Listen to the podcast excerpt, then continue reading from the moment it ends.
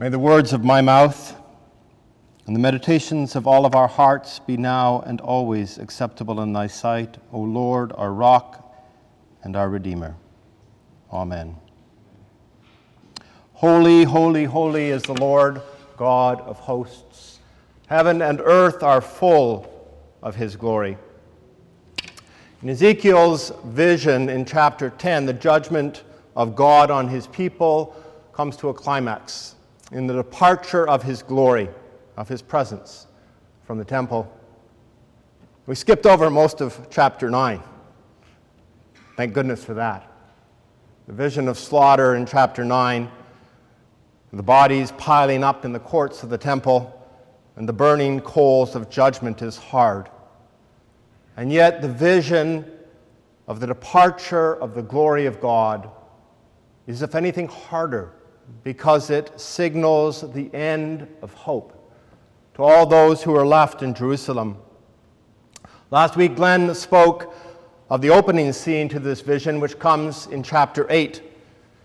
Ezekiel is sitting in his house in Babylon, and he's got the elders of Judah gathered around him. They have come for a prophetic word from the Lord. But not this kind of word. They wanted a word that God was going to come and rescue them and return them to Jerusalem, a, word of hope in the midst of their experience of exile, not this word of judgment. So Ezekiel is caught up in this vision just as he was in chapter 1. But now, a year or so later, everything has become much clearer. The elements that were shrouded in that first vision come into focus. Instead of sitting on the banks of the river Chebar, Ezekiel is carried by the Spirit of the Lord into the temple in Jerusalem. Ezekiel sees that the living creatures from his first vision are indeed the cherubim, figures familiar from the temple, although they're not quite the same as the carved figures in the temple, which of course makes sense because these are not representative figures shaped by human hands. They are the living cherubim, the ones who attend to God in his presence. So, in this vision, the cherubim, the sapphire throne, the clouds, the brightness, the splendor all cry out the glory of God. And the sound of the cherubim's wings fills the temple, even to the outer court, like the thunder of God's voice when God speaks. An interesting thing here because in the psalm it speaks of God's voice breaking the cedars of Lebanon. And of course, the temple is largely built out of the cedars of Lebanon.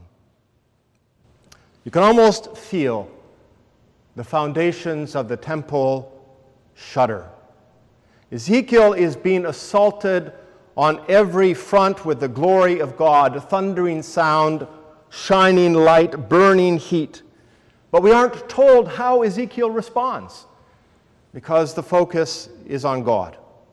This is the transcendent God, the holy, awesome, terrible God.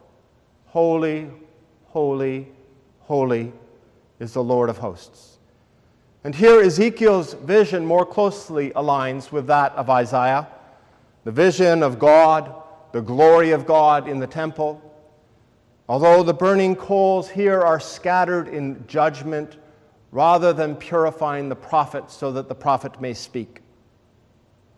As Glenn described last week, God is judging the people for their abominations.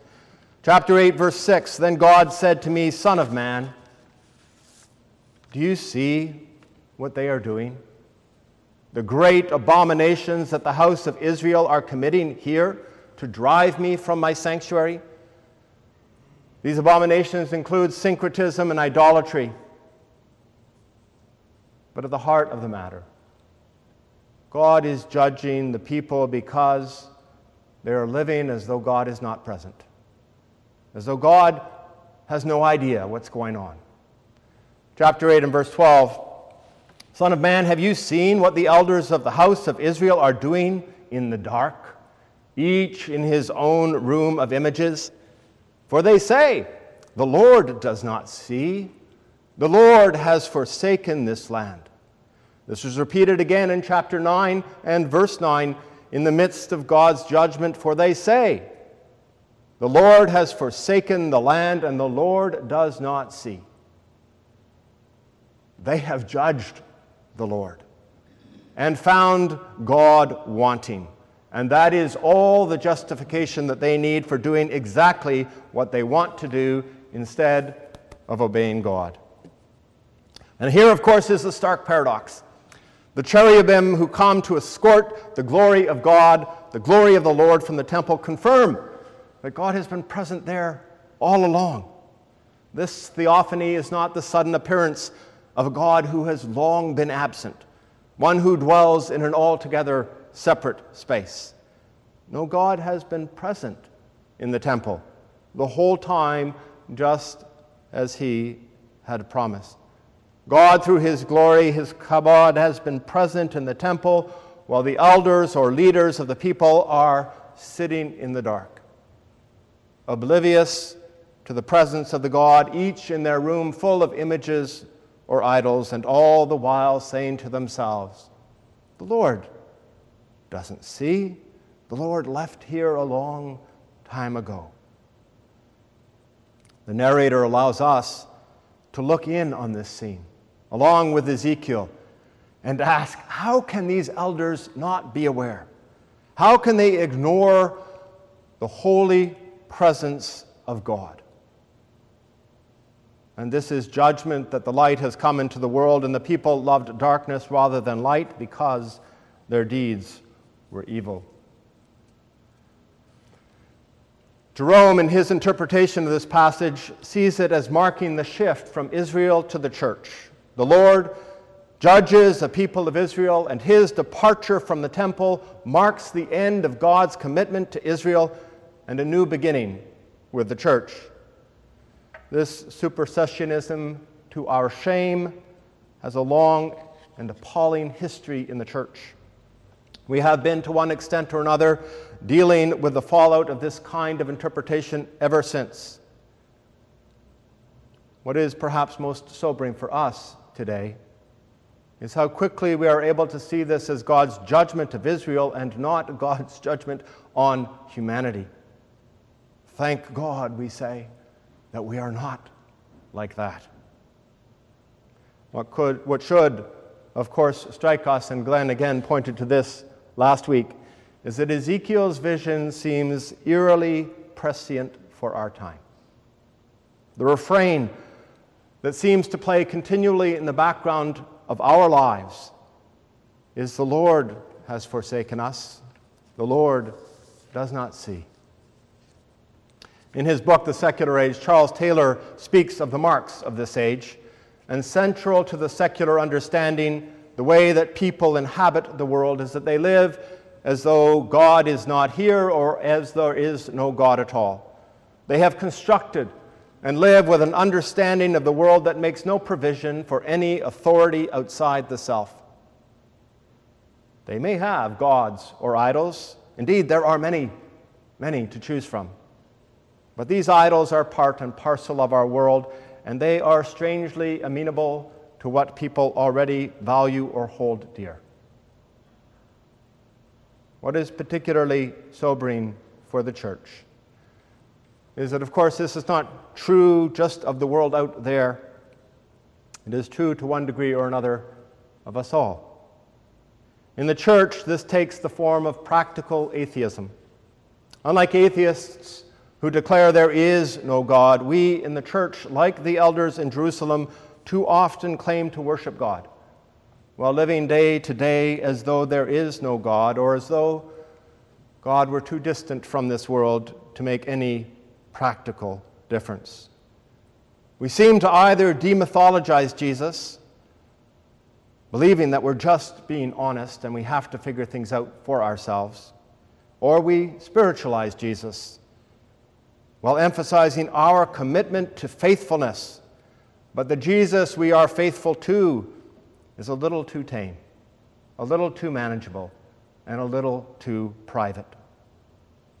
Clinging fiercely to what we see as honesty and faithfulness, or honesty or faithfulness, we fail to recognize that we too are sitting in the dark with our own images and idols. The second reason why this is particularly difficult for us today, when we see this through a supersessionist lens, is that it robs us. It robs us of true hope in a faithful God. Throughout Ezekiel, we have repeated reminders that God, the holy, transcendent other, does not dwell in an altogether separate space. This God, in a multitude of different ways, makes himself present and active in the world at will. This is evident in Ezekiel's first vision, where God's glory appears to him while he is on the banks of the Kebar River. And it continues when God comes to Ezekiel in Babylon. God is present even in exile. God's glory, God's presence in the world is not limited to the temple. The declaration of a God who consistently appears and consistently acts culminates in Ezekiel 43, where the glory of the Lord returns to the eschatological temple through the same east gate from which God departed. The eschatological temple, which is, of course, the person of Jesus Christ. And this finally exposes the lie to God is not here, God does not see. So the issue is never whether God is present in our space and time or whether God will show up. It is the other way around. Our space and time only exists because of God's faithful and consistent sustaining of it. All of which points us to, to the cross, that place where the depths and riches of God's faithfulness are fully unveiled. You see, if we believe that God gave up on the people of Israel because of their unfaithfulness, then we've missed the heart of the gospel, which is that even in the face of the most consistent human rebellion against God, God continues to work for our redemption. The cross, understood apart from God's unyielding faithfulness to Israel, is emptied of much of its meaning. And John's gospel ties this together when John points to Christ lifted up as a revelation of the glory of God. The hour has come. Glorify your Son, that he may glorify you. May we in the church today allow God to open our eyes that we may see and live to his glory. Holy, holy, holy is the Lord God of hosts. The whole earth is full of his glory. In the name of the Father, the Son, and the Holy Spirit. Amen.